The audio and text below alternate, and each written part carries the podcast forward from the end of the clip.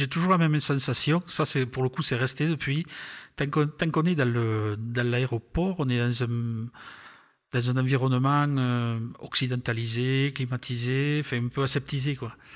Et j'adore le moment où les portes s'ouvrent et où on se retrouve vraiment dans la rue. Vous écoutez le podcast Parlons Livre Photo, présenté par Julien Gérard.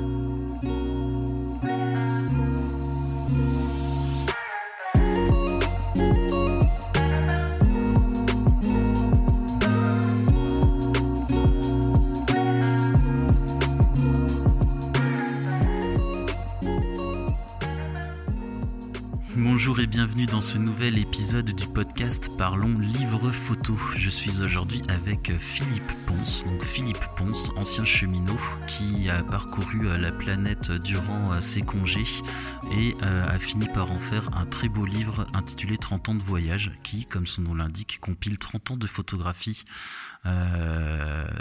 en partant de la diapositive euh, qu'il a numérisée pour l'occasion, euh, avec du numérique. Mais c'est lui qui nous en parlera le mieux euh, tout à l'heure. Bonjour Philippe. Bonjour. Alors on va commencer un petit peu avec ton parcours privé, si tu veux bien, et puis, enfin privé, on va dire professionnel, parce que tu as eu une vie autre que photographe, tu as été cheminot, tout à fait. tout à l'heure. Et puis on enchaînera ensuite sur ton, sur ton livre. Parle-nous un petit peu de ton, ton parcours alors Mon parcours, donc je suis rentré très jeune à, la SNCF, euh, à 17 ans. Et euh, j'ai eu toute une carrière où j'ai travaillé dans les gares, dans le sud, là, et une bonne quinzaine d'années à Toulouse. Euh, puis, puis je, suis, passé à la conduite, euh, j'étais conducteur de train, donc. Et j'ai fini ma carrière à Millau, donc euh, vu que je suis originaire de là.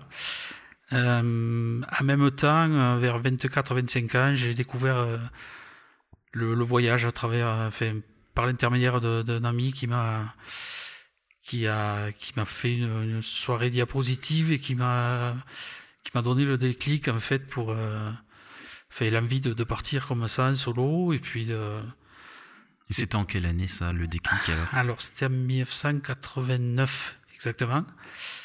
Et j'ai donc euh, j'ai tenté l'aventure, j'étais tout seul là, et je suis parti tout seul. J'ai pu avoir deux mois de, de, de congé et je suis parti tout seul euh, au Mexique et au Guatemala. Voilà, ça a été la grande aventure. De... Deux mois de congé. Oui, c'est-à-dire c'était sur décembre 89, janvier 90.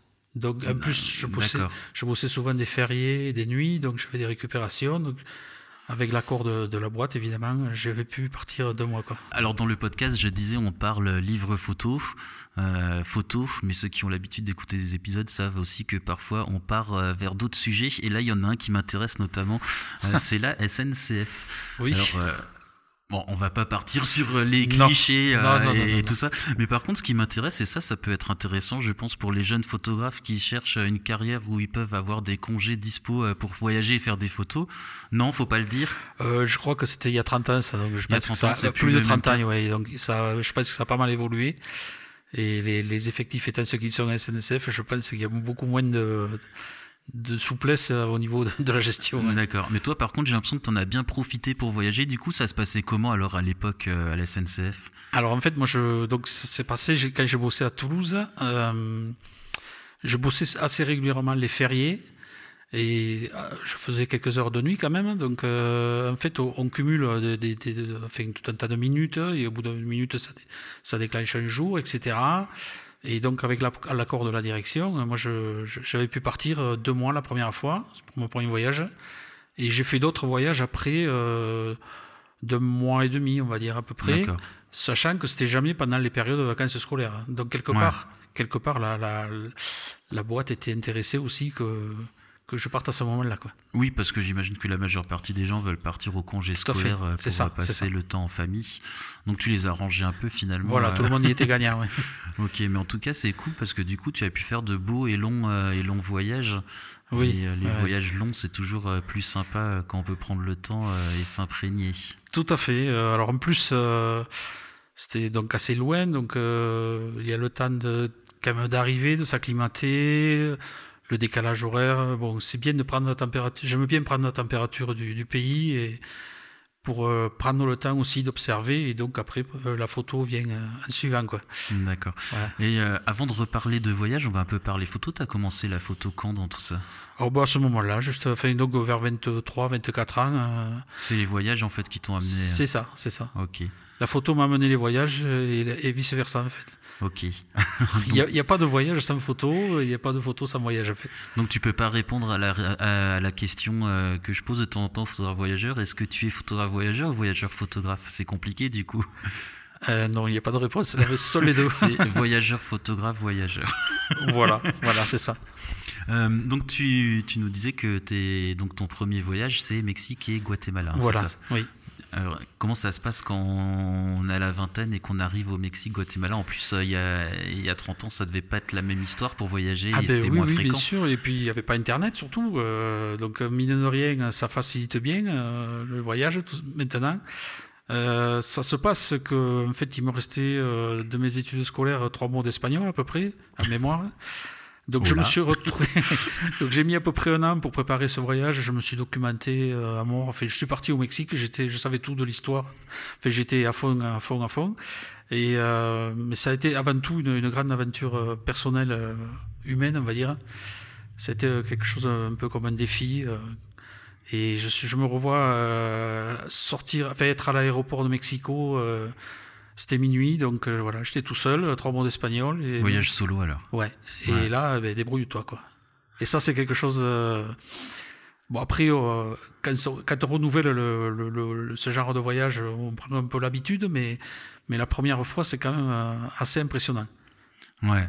Moi, moi, ça me fascine parce que, alors, je, je vais pas dire que je suis né avec Internet. Je suis né en 80, donc il n'y avait pas tout de suite le net. Euh, néanmoins, j'ai commencé ma jeune vie, euh, ma vie d'adulte avec Internet et je n'ai jamais voyagé sans Internet. Ça veut dire que du coup derrière, alors parfois je regrette un peu et euh, mais je n'ai, j'ai toujours pu me renseigner sur les déplacements en allant fouiller sur sur le net, en eh allant voir le travail des collègues. Euh, et je regrette un peu parfois et j'ai jamais eu le courage de ne pas regarder parce ah, que tu peux essayer, tu peux essayer. ouais, il faudrait un jour, mais c'est tellement facile en fait. Euh, et puis même sans le vouloir, de toute façon, maintenant on a des infos sur tout. Mm. Mais euh, comment ça se passe quand on prépare un voyage sans internet? Alors c'était quoi, bibliothèque Que du livre, hein, de, de, oui, oui, du, de, livre, des, des documents, le maximum de documents. L'histoire du Mexique de A à Z, enfin tout, tout. Et puis bon, quand on arrive dans une ville, on est avec le, le guide du routard ou ou les planètes qui étaient même pas en français donc à cette époque-là. Euh, je fais un peu ancien combattant là, mais euh, euh, et on fait, on voit qu'il y a trois quatre adresses d'hôtels. On fait les trois quatre hôtels. on voit celui qui est moins cher, celui qui est à peu près confortable, pas trop pas trop sale. Enfin voilà quoi. C'est un peu. Fait maintenant, c'est vrai qu'on dirait que c'est un peu à la dure, mais Bon, fait, ça va. Euh. Ça, par contre, c'est un truc que je fais encore de ne pas réserver les hôtels à l'avance et de mhm. chercher sur place. Ça m'arrive encore. Euh. D'accord. Mais euh, ouais, non, c'est intéressant. Moi, ça me fascine parce que, à, vrai dire, même rien que pour le boulot, je ne saurais même pas comment travailler sans Internet aujourd'hui, sans le, téléphone portable. Pour moi, ça serait ça serait compliqué. Alors pour faire des livres, on n'en parle même pas. Alors je crois qu'on en parlait dans un épisode, je sais plus avec quel collègue photographe. Mais euh, disais-moi, je fais tout sur l'ordi, euh, j'envoie ça à l'imprimeur et ça sort. Avant, il y avait de la photogravure, ce genre de truc. Euh, j'ai mis du temps à comprendre d'ailleurs ce que c'était exactement. il a fallu que je fasse le podcast avec euh, Yegan Mazandarani, euh, qui a fait un super livre Paria avec du moyen mmh. format argentique et qui lui a fait appel à un photograveur. Euh, enfin à l'ancienne quoi et un super bouquin mais ouais je ne saurais même pas je ne saurais même pas travailler comme ça moi ça me fascine les gens qui ont voyagé puis même euh, le fait de partir avec, euh, de faire le stock de, de pellicules, là, euh, je partais avec 30, 30, 40. Non, mais ce sont des détails, tout ça, mais. Enfin, j'ai eu fait des, des randos dans l'Himalaya, au Népal, tout ça, où j'avais mon stock de diapos, de pellicules diapos. J'en avais peut-être 40 sur moi, quoi. Il faut se le faire suivre, il faut. Enfin, tout, tout ça, c'est évidemment. un jour, une année, je partais, je crois, au, je crois que c'était au Canada j'allais faire mon stock de pellicules au, au supermarché du coin là, euh, comme d'habitude quoi. Et puis euh, et puis en fait euh, le gars du rayon, je cherchais ces, ces, ces pellicules et puis le gars du rayon m'a dit mais monsieur vous avez entendu parler du numérique et et là j'ai j'ai pris un grand coup de un grand coup de voilà de je, je, je, me suis dit, bon, là, peut-être il va falloir que tu, que tu te mettes un peu à la page, parce que j'étais pas, moi, j'étais encore dans, dans l'argentique. Et... C'était quand ça? Oh là, c'était un. J'étais pas en avancé là-dessus. doit être en 98-2000, je sais plus exactement. Ah oui, c'était vraiment les tout tout débuts ouais, euh, ouais, du, du, tout numérique. À fait. Mais bon, du coup, euh, dans les magasins, les, les, les stocks de, de pellicules de, diminuaient. Euh, j'ai eu du mal à en trouver quoi. Après, bon, après, évidemment, je me suis mis au numérique, mais. Alors, alors, on peut aussi parler matos, même si c'est pas le but du podcast, mais c'était quoi du coup ton premier appareil photo numérique? Alors moi j'ai toujours eu des Nikon en fait, euh, je sais même pas pourquoi en fait, voilà, je suis parti là-dessus, puis je, suis resté là sur cette marque. Ça devait être des 70 alors, un truc comme ça, non? Euh, Alors j'étais... Euh, alors en argentique F401 puis 801, après oui le D70, ouais. Ouais, je crois que c'était un des premiers Nikon abordables parce que ça coûtait une blinde. Ah oui, oui, oui, oui, oui. Bon, puis, puis mes moyennes n'étaient pas non plus illimitées, donc euh, Ouais. euh, essayé au fur et à mesure de quand je renouvelais, euh, que ce soit les objectifs ou ou l'appareil, euh, de, de, de, de prendre un petit peu plus le niveau dessus. Moi, je me souviens le premier numérique, alors j'étais équipé en réflexe argentique Minolta moi à l'époque, et le premier euh, numérique euh, c'était un Sony. Euh, et c'était l'horreur. Il y avait, je crois, qu'il y avait 2 millions de pixels. Il y avait une mémoire interne de 16 mégaoctets. Donc, je crois que je faisais 5 ou 6 photos et elle était pleine. Mais surtout, les cartes mémoire Sony, en plus, à l'époque, étaient tellement chères. Les fameuses mémoristiques. Hmm. C'était tellement cher que j'avais plus les moyens, après avoir dépensé euh, des sous pour l'appareil photo, de- d'en acheter. Donc, je faisais tout avec les 16 mégaoctets internes. Et l'appareil photo, je me souviens, c'était une horreur. Il marchait à pile. Je faisais, alors, je, je faisais 4-5 photos, je remplissais la mémoire. Mais par contre, j'en faisais 4 et j'avais plus de piles. et j'ai continué longtemps encore avec mon réflexe argentique parce que c'était ingérable. Ah, voilà, ouais, non mais c'est vrai que ça maintenant ça paraît complètement euh, enfin, euh, incroyable mais euh, ouais j'ai l'impression de vra- vraiment être un dinosaure là. mais bon, bon, je- voilà, ça a été mon vécu euh, les premières les premiers les premières années de voyage en fait. ouais. Tout premier appareil photo, donc argentique. Celui-là, tu te rappelles de ce que c'était? Ah oui, oui, c'était le F401 euh, de Nikon. En fait, je me rappelle parce que justement au premier voyage, euh, au bout de mois et deux, donc je faisais un voyage de deux mois, Mexique et Guatemala. Et euh, au bout d'un mois et demi, euh, me l'a- je me le suis fait piquer, quoi. Me me l'a volé dans un bus. Ah merde. Ouais, un trajet de, un trajet de nuit et, et je me suis, je me suis endormi. Et le lendemain, j'avais toujours le sac entre les pieds, mais il n'y avait plus rien dedans, sauf les, les, les pellicules. Donc euh, l'essentiel était euh, quand même préservé, mais euh, pour le coup, j'ai fini mon voyage sans appareil photo. Quoi. Voilà. C'était dur à trouver les pellicules euh, quand on partait à l'étranger. euh Oh, je prenais tout en France, en fait. Ouais, j'achète euh, tout, voilà, pour, pour assurer le. Mais il y avait cette crainte aussi. Euh, quand on passait à l'aéroport, au Rio, là, il y avait certaines. Ouais. ouais, je Et sais- alors c'est vrai ça ou c'est une légende urbaine? Je sais pas, euh, non, moi je, je peux pas, je peux, non, fait a priori, moi j'ai jamais eu de soucis. Ouais, je euh, sais que sur le numérique, j'ai jamais eu de soucis. Et euh, moi, à l'époque, quand j'avais de l'argentique, je voyageais pas, donc j'ai pas été Mhm. confronté à ça. Mais bon, je sais il y pas. en a qui disent les, les, les, les légendes urbaines. Voilà. Bon, on va arrêter de parler un peu matos parce que pour Oui. ça, il y a l'excellent podcast de Il ne faut pas poser euh, les ISO. Je sais pas si tu connais, Non. mais euh, très bon podcast qui parle beaucoup matériel, c'est sympa à écouter. Euh, mais nous, on va en revenir, on va revenir au voyage avant d'attaquer le, le livre, qui est aussi un livre de voyage, je le rappelle. Donc Mexique, Guatemala, euh, t'arrives solo, Solo. tu sors de l'aéroport à minuit? Alors en fait, ce qu'il y a, c'est c'est toujours, j'ai toujours la même sensation. Ça, c'est pour le coup, c'est resté depuis. Tant qu'on tant qu'on est dans le dans l'aéroport, on est dans un dans un environnement euh, occidentalisé, climatisé, enfin un peu aseptisé quoi. Ouais, Et j'adore le moment où les portes s'ouvrent et où on se retrouve vraiment dans la rue. ouais, C'est-à-dire que bon, euh, dans certains pays, euh, les gars, des, les, les, les gars du taxi qui qui, qui, qui, qui tombent dessus là, qui, qui harcèlent, euh, ou pour une, une chambre, pour euh, enfin pour tout et n'importe quoi. Et alors ça, au début, c'est assez, euh, moi ça ça m'a fait un peu, fait pas mal flipper d'ailleurs, mais et après petit à petit, euh, moi je, enfin je m'en amuse quoi, mais euh, bon maintenant là aussi ça s'est beaucoup Ça a évolué tout ça, mais euh, cette première sensation du pays les premières, euh, les premiers instants la sortie de l'aéroport, c'est quand même souvent quelque chose de, de- d'assez incroyable, quoi. Voilà. il y a un livre comme ça, euh, je crois qu'on en avait déjà parlé euh, dans le podcast, mais qui s'appelle Fou d'Inde, et c'est tous les gens qui, qui, Ouais. qui deviennent dingues en Inde. Oui, Et euh, l'aéroport, ils en parlent beaucoup parce qu'il y en a beaucoup qui ne sortent même pas de l'aéroport. En fait, juste à regarder ce qui se passe dehors, ils ont peur et ils prennent un vol dans l'autre sens, ils repartent. même plus, oui, l'Inde, c'est quand oui, oui. Ouais, bah oui, l'Inde, tu y as été aussi. On en parlera tout à l'heure euh, quand on parle, euh, quand on va parler du livre. Euh, T'as des anecdotes sur Mexique, Guatemala? Parce que tu me disais avant, donc tu commences la, la photo euh, euh, par le voyage. oui. T'avais déjà un peu shooté avant ou tu découvres ça pendant le voyage Non, non, euh, c'est venu en même temps, en fait. Euh, bon, j'avais peut-être fait des photos de famille, mais fait rien de... Ouais. J'avais aucune prétention à ce niveau-là, et... Et en fait, je, ce sont ce sont des situations, en fait, pendant le voyage qui font que, bon... euh, qui, qui donnent envie de, de, de prendre l'appareil et de, et de shooter, quoi, de, de déclencher... euh. Et donc au final, ces photos, t'en as fait un bouquin. Mais est-ce que au début, quand t'as commencé à faire des photos, c'était juste pour ramener des souvenirs comme ça, ou à un moment tu t'es dit ouais, je devrais faire quelque chose avec ou... Est-ce qu'il y a déjà une idée euh, Alors en fait, euh, tous les, les premiers, euh, les plus longs voyages en fait euh, du début là, euh, j'arrivais tout fier de, de moi, de mon expérience, mais j'avais beaucoup de mal à, à essayer de, de, de faire partager ces, tout ça.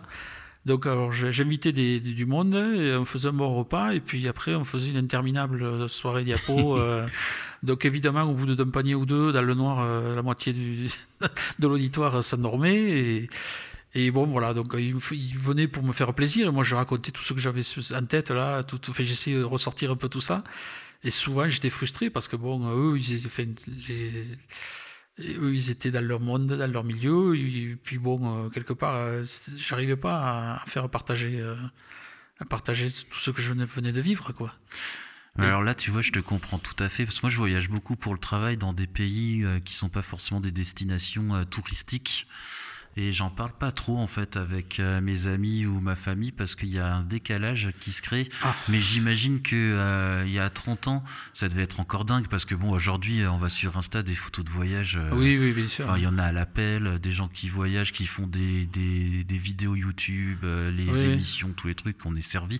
Mais il y a 30 ans, le voyage, ça restait quand même quelque chose d'assez exceptionnel. Oui, oui, des pays comme l'Indonésie, par exemple, c'était enfin, très peu connu, quoi. Maintenant, quand Ouais. on parle de Bali, euh, Oui. c'est un peu comme, euh, je sais pas, enfin, Ibiza ou, enfin, ce sont des noms qu'on connaît tellement que Ouais, ça mais n'a je plus disais rien à juste- voir. ouais. en préparant le podcast, je disais justement qu'une de tes grandes déceptions, ça avait été euh, ton dernier voyage à Bali. Oui, euh, ouais. Oui, parce qu'entre, donc j'y suis allé en 91, en 2000, et je suis revenu avec mes enfants euh, il y a 3-4 ans, là, et j'ai plus du tout reconnu Bali, quoi, en fait.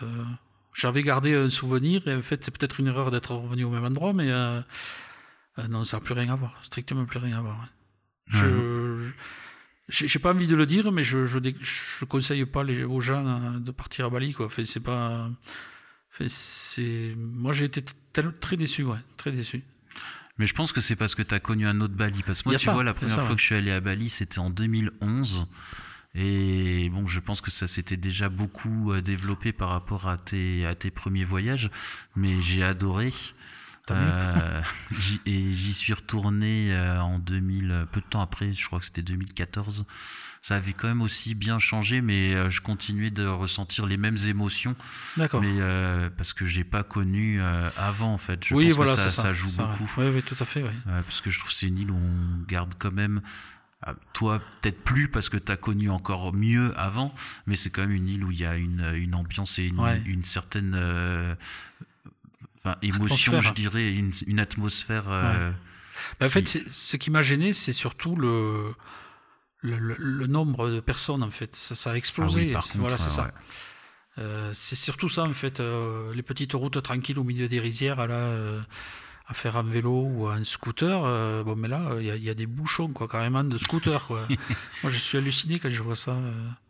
Alors bon, je, tant mieux si, si, si tu as, si tu as apprécié, mais c'est vrai que bon, voilà, c'est le fait d'avoir connu euh, avant Ouais. qui, qui crée un décalage. ouais. T'es allé à Kuta Beach?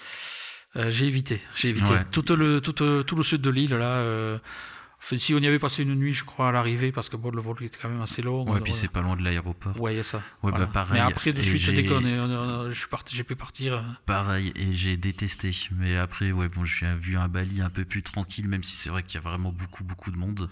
Ah ouais. Je pense qu'en ce moment-là, si t'arrives à y aller, ça doit être le bon Ouais. moment. Ah, mais j'ai même halluciné, par exemple, euh, euh, le simple fait de visiter les rizières, là, qui est des rizières en terrasse qui sont magnifiques. euh, Il y en a certaines, il faut, Jatu, il faut, là, oui, je il faut crois, un payer carrément. Ah, faut payer Ouais, maintenant. ouais, enfin, je dis pas toutes, mais euh, il y en a quelques-unes les plus connues, là, les plus belles, en fait. euh, ils font payer un droit d'entrée. On trouve ça normal à la limite en France, mais là-bas, ça, euh, on n'est pas habitué à ça, quoi. Voilà. Mais après, je, je ne critique, c'est pas une critique, hein, c'est, c'est juste un constat, quoi. Ouais, c'est Voilà. c'est un changement, ouais. Euh, donc on est passé direct du Mexique à Ah oui. Bali, on a fait la moitié euh, du tour du monde euh, en, en claquant des doigts.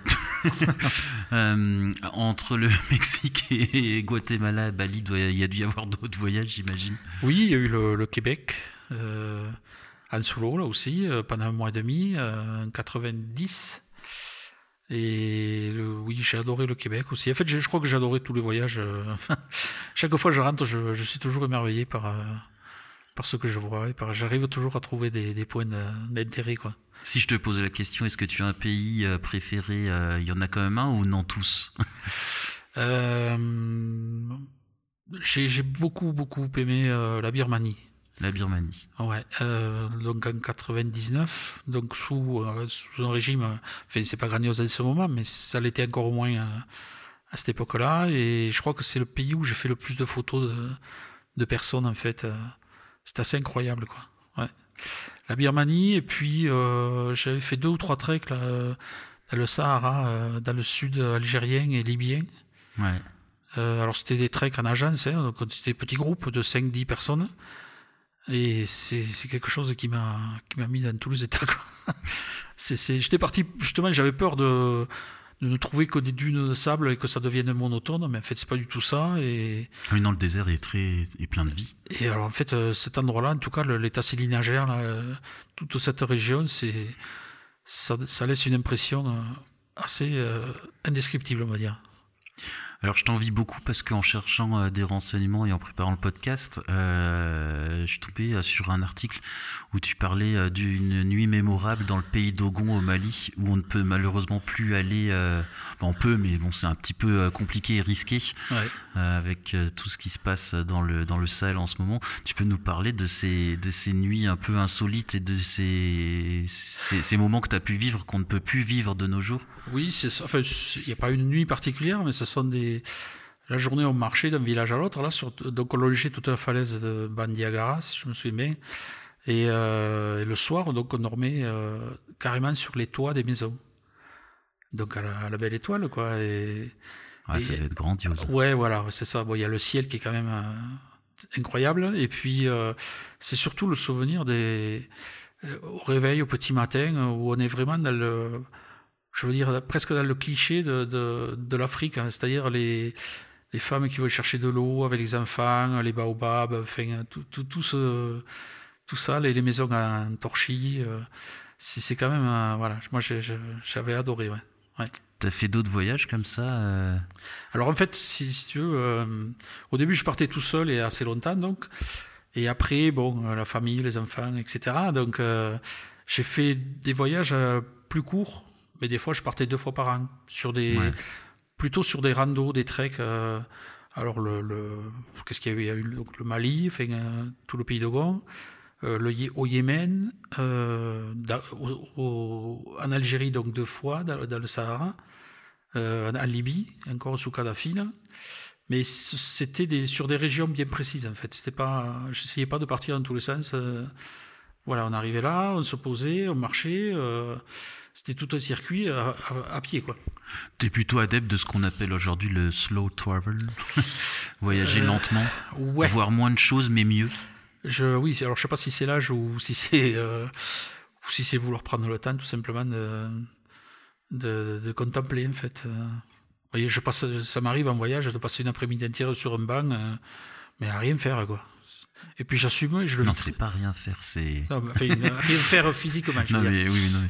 Mais, mais je, je trouve, je, je, je prends beaucoup de plaisir à ça. Quoi. Je, je sais pas, ça doit avoir- avoir un effet. euh, relaxant ou je sais pas. Mais, Mais, mais je crois pas que ce soit à l'âge. Euh, moi, pour ma part, j'ai toujours aimé voyager lentement et euh, et parfois, euh, c'est marrant parce que je vais dans un pays et, euh, en rentrant, on me dit ah t'es allé voir ça, t'es allé voir ça, t'es allé voir ça. Je fais non non mais moi en fait je me suis posé un mois dans ce village et je suis allé faire mes courses et j'ai vécu euh, dans ce village comme euh, Ouais. j'ai eu un quotidien et, et moi c'est ce que j'aime en fait parce que t'as le temps de rencontrer les gens, de vraiment comprendre comment ça fonctionne ouais, et, et puis de créer aussi des, des amitiés ou des liens ouais. et quand tu aimes la photo, en plus derrière, en général, tu arrives à faire des chouettes portraits et c'est beaucoup plus, euh, beaucoup plus sympa.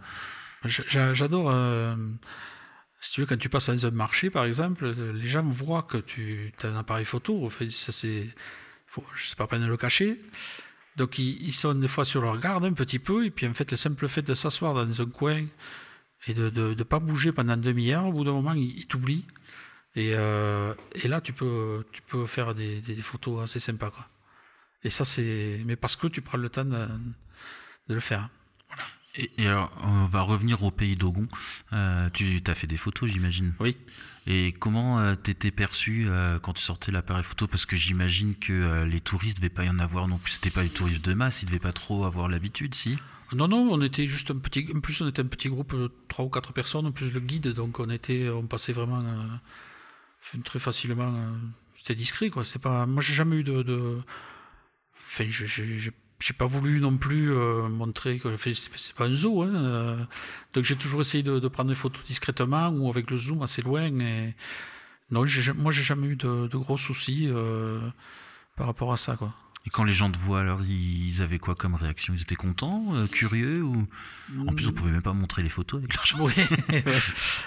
Non, ils étaient curieux, mais non, j'ai jamais eu de, de, de moment de, où il y a eu d'hostilité. euh. Mais enfin, encore une fois, j'ai essayé d'être le plus discret possible, quoi. Voilà. Tu partais avec euh, guide ou vraiment tout seul? Alors, les, toutes les agences, enfin, euh, que je partais avec des treks, là, c'était avec des, il y avait toujours un guide local, ouais. Ouais, ouais. Ouais, ça aide souvent aussi pour les relations euh, et Ouais. puis, puis rien que pour communiquer. euh. Et puis surtout, euh, c'était des, même encore, ce sont des périodes où j'ai pas le temps de, je pars pas assez longtemps pour me le préparer tout seul. On perd, on perd du temps quand même euh, à Ouais. vouloir se le préparer. euh. Donc là, le fait de, de, de prendre, passer par une agence, évidemment, euh, même si c'était toujours des petits groupes, parce que moi j'aime pas du tout les, les, Oui. les, les, les- Le guide avec le parapluie Voilà. et 60 personnes derrière. Ça, je suis, euh, je suis un peu allergique, Ouais. un peu beaucoup. Et euh, mais c'est toujours des groupes de, et puis de rando surtout. Donc le, l'esprit rando, c'est quand même en général euh, assez assez calme quoi, c'est tranquille. Et le fait que ce soit même pas une dizaine à chaque fois, bon, ça c'est pas trop mal placé, ouais. Ok. Euh, d'autres voyages comme ça, euh, d'autres longs voyages? Là, on était au Mexique, au Mali, à Bali. Donc le, le, le Québec, ouais, le Québec. le euh, Québec. et puis il y a eu aussi côté ouest avec mes enfants là, vers Vancouver, là, toute la région de Vancouver. Là, j'ai pris une agence locale, mais que pour une semaine. On était parti trois semaines, mais sur une semaine, on a fait euh, une rando, enfin, une, un circuit euh, en kayak de mer, chose que j'avais jamais faite. Et, et en autonomie, en fait. Donc, on part avec un guide et on met dans le kayak, on met euh, la nourriture, le duvet, la tente, les casseroles, etc. Et on part euh, comme ça dans la forêt au milieu des îles. Là. Enfin, euh, c'est, quelque chose de... J'avais un peu peur par rapport à mes enfants, mais ben, non, ils l'ont bien vécu finalement. Philippe le trappeur, quoi. Et un peu de ça. Non, mais ne chassez pas, ne chassez pas. Euh, comment ça se passe quand tu voyages en famille et que tu fais des photos en même temps? Parce que parfois les photographes, nous on a tendance à être un petit peu, euh, un petit peu euh, chiant aussi, à vouloir se lever tôt, à vouloir Ouais. euh, voir des couchers de soleil, à attendre des plombes, ou à repérer à une rue en disant bon, on va attendre qu'il y ait quelqu'un qui passe. Ah ben c'est toute la difficulté. Bon alors mes enfants commencent à me connaître maintenant, donc euh, quand ils, bon, ils m'attendent un petit peu plus loin, ils attendent que je sois, j'ai fini mes, mes affaires. Là. Euh, et puis bon la difficulté, oui, c'est de- d'essayer de, de voir vite et bien euh, et de prendre. Donc je suis un peu à l'affût toujours. Mais c'est un peu du, je me mets souvent le mode automatique à ces moments-là parce que justement, euh, je, je veux pas perdre, leur faire perdre trop de temps et je veux aussi profiter du voyage euh, avec eux pour euh, partager, partager tout ça. Donc, euh, ouais, c'est une, petite Faut difficulté. C'est sûr que c'est beaucoup plus tranquille quand on est seul. Ça, c'est, de toute façon, je pense que beaucoup de photographes doivent, le- doivent penser la même chose. hein. Alors tout à l'heure, je te posais la question de, euh, du pays que tu as préféré, et il y a forcément la question opposée. Est-ce qu'il y a un pays où tu ne remettras jamais, jamais les pieds? Non. Non. non. Très honnêtement, non. Je, là, la réflexion comme ça, non, non, je pense pas, non.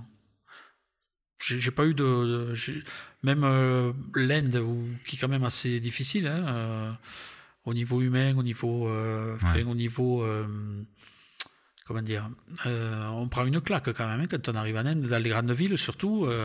c'est pas, c'est pas un pays anodin, quoi. Et puis là, pour le coup, il y a un vrai dépaysement. Ok, donc on a fait une petite coupure, on va reprendre le podcast. Alors on est un peu essoufflé. Parce que c'est vrai que je l'ai pas précisé au départ. Et là, au moment où vous écoutez le podcast, normalement, si tout se passe bien dans la programmation, on est en janvier.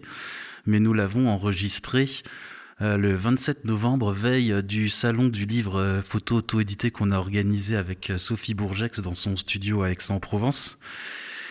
Et là, on vient juste d'aider Gérard Bessière à, à, rentrer son stock de livres qu'il vendra demain. Donc il y a deux mois pour vous. et son livre a l'air d'être un gros pavé bien lourd.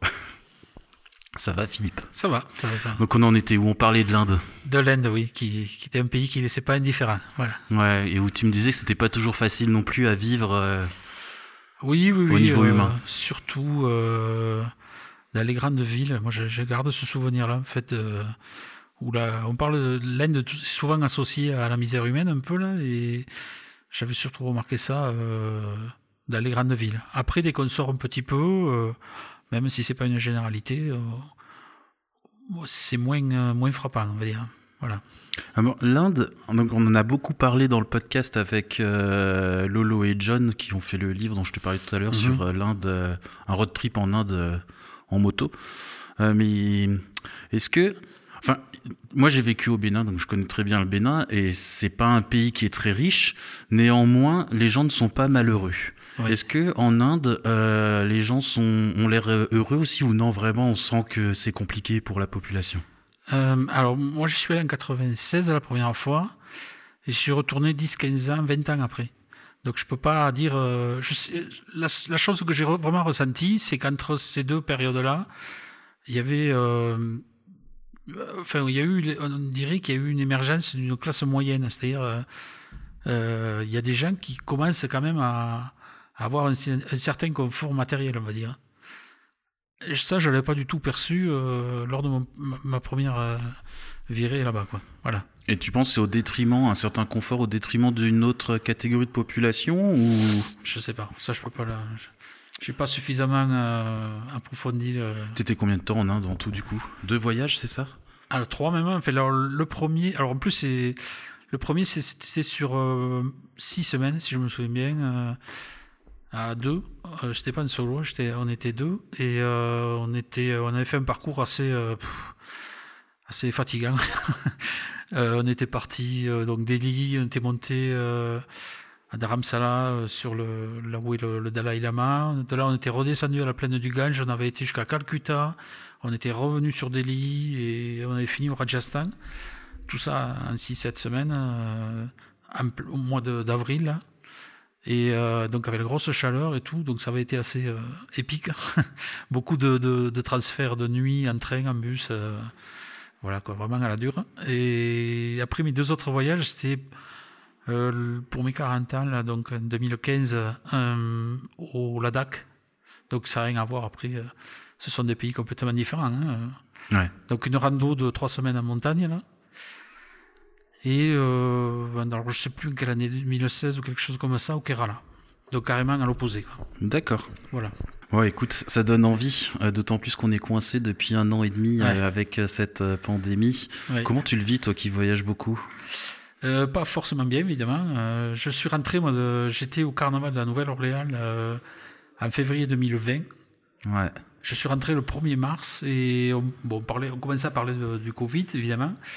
Mais tant que c'était en Chine, quelque part, je pense que la, tête de pas mal de gens, on se disait, bon, c'est loin, c'est chez les autres. Euh, très égoïstement, je, euh, voilà. Et je suis rentré, et donc le carnaval la Nouvelle-Orléans, un million et demi de personnes pendant pendant presque un mois. Moi, j'y suis resté une dizaine de jours.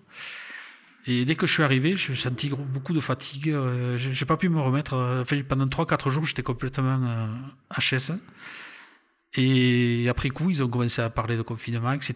Et surtout aux USA. Et, et notamment le, le, un foyer assez important qui était parti du carnaval à Nouvelle-Orléans. Voilà. Donc, je sais, du coup, bon, je n'ai pas fait les tests sur le moment, mais j'étais vraiment.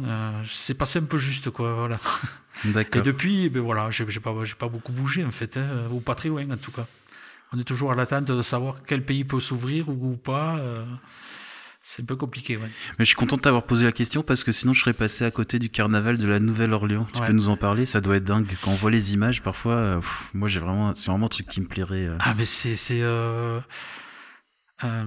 on va le dire, ça n'a rien de surprenant dans le sens où c'est vraiment à l'américaine. Hein, euh, C'est-à-dire que ce sont des, des, des, des, défilés là, qui, euh, pendant des heures sur les, les, grandes avenues, là, mais ça n'arrête pas. quoi. Ça n'arrête pas. Et puis il y en a sur plusieurs avenues en même temps, dans différents endroits de la ville. C'est étalé euh, sur quasiment un mois.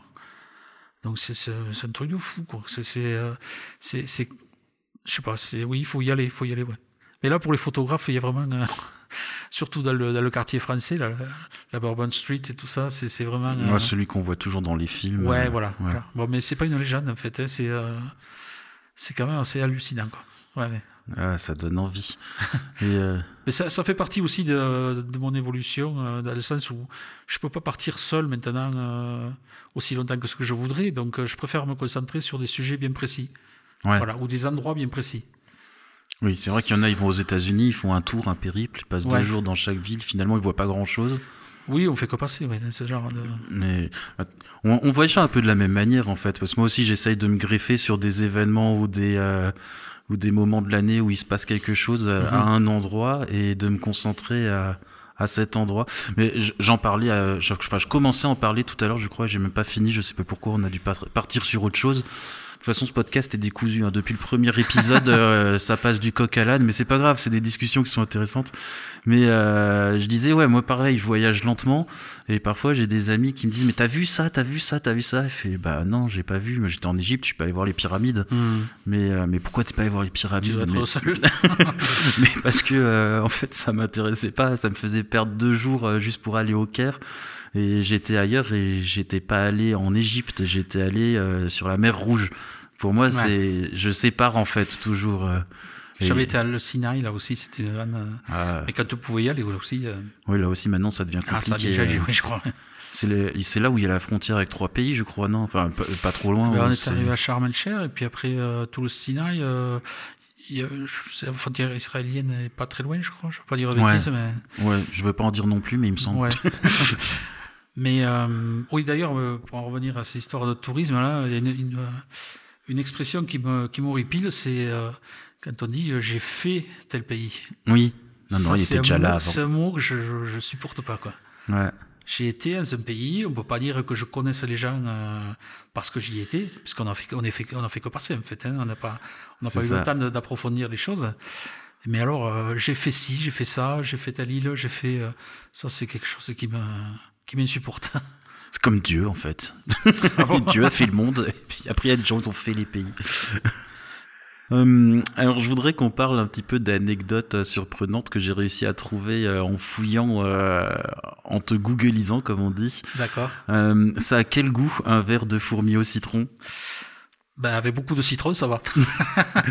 en fait, c'est pas une histoire. Bon, ça m'a pas ça va, je, je, je sais pas si je dois dire bu ou manger du coup, euh, mais ça, ça picote un peu à l'intérieur là quand on, quand on avale ça, ça fait c'est assez désagréable sur, mais non, ça finalement. Euh, ça va, ça va. Alors dans l'interview où j'ai trouvé ça, une, tu, tu, disais que tu ne te souvenais plus du pays, c'est revenu depuis. Je crois que c'était au Mexique, il me semble. Au Mexique. Ouais, je, oui, me semble, oui. Je ne suis pas sûr à 100%, mais me semble bien, oui. Bon, si un jour j'y vais, je pense que je me concentrerai quand même plutôt sur les burritos. Euh, si ça vient, si ça vient pas du Mexique, je suis vraiment désolé pour les Mexicains. mais. Non, mais il me semble bien, oui. Euh, t'as eu t'as d'autres anecdotes comme ça, de trucs bizarres à manger euh Parce qu'en voyage, parfois, si on veut s'inscrire dans une communauté, on est obligé de participer. Le couilly, là, en Équateur, là, c'est les, les, cochons d'Inde, là, qui, quand il faut l'élevage en montagne, là, et, et en fait, ils les, ils les écartent, ils les, bon, ils leur enlèvent la peau, évidemment, et ils les mettent à la braise, là, sur les marchés. Ouais. Ça fait une espèce comme des petits lapins. ouais. C'est, mais bon, j'ai mangé ça sans savoir ce que c'était parce que j'avais pas, j'avais pas la traduction. On m'a dit couilly. Euh, oui. J'avais pas, là aussi, j'avais pas Google. Euh, voilà. Donc, euh, j'ai, puis après coup, j'ai réalisé que c'était cochon d'Inde en fait. voilà. Il y a ça. bon après, non, on fait rien d'extraordinaire un peu de requin, un peu de. Mais bon, fait, c'était pas non plus. Euh, ouais, ça, ça, ça fait pas peur à manger. non, non, mais avec une bonne sauce. Euh, voilà. Euh, on va parler un petit peu de ton livre. J'ai lu que tu avais dû faire le tri sur 20 000 diapos, c'est ça? Alors, à peu près 10 000 diapos, et le reste à numérique. Alors, je dis 20 000, mais c'est vraiment à la louche. Hein, ouais. En fait, moi, je n'étais pas du tout parti pour, euh, pour faire un livre, ou juste à la limite pour moi-même ou pour la famille, mais pas du tout. Euh, j'étais pas du tout branché euh, par l'auto-édition. Et, c'est quand j'ai commencé à faire. vu que ces diapos, j'avais peur avec. J'avais peur qu'elle, le temps qu'elle, qu'elle s'abîme. J'ai ouais, voulu, commencé à numérisation en fait. Donc je trouvais un labo là tous les tous les mois j'envoyais 150 diapos à, à, à numériser et et du coup, mais ça c'était donc il y a, il y a quoi Il y a 4-5 ans, et donc je, suis revenu dans des, à des années 20-25 ans avant, quoi.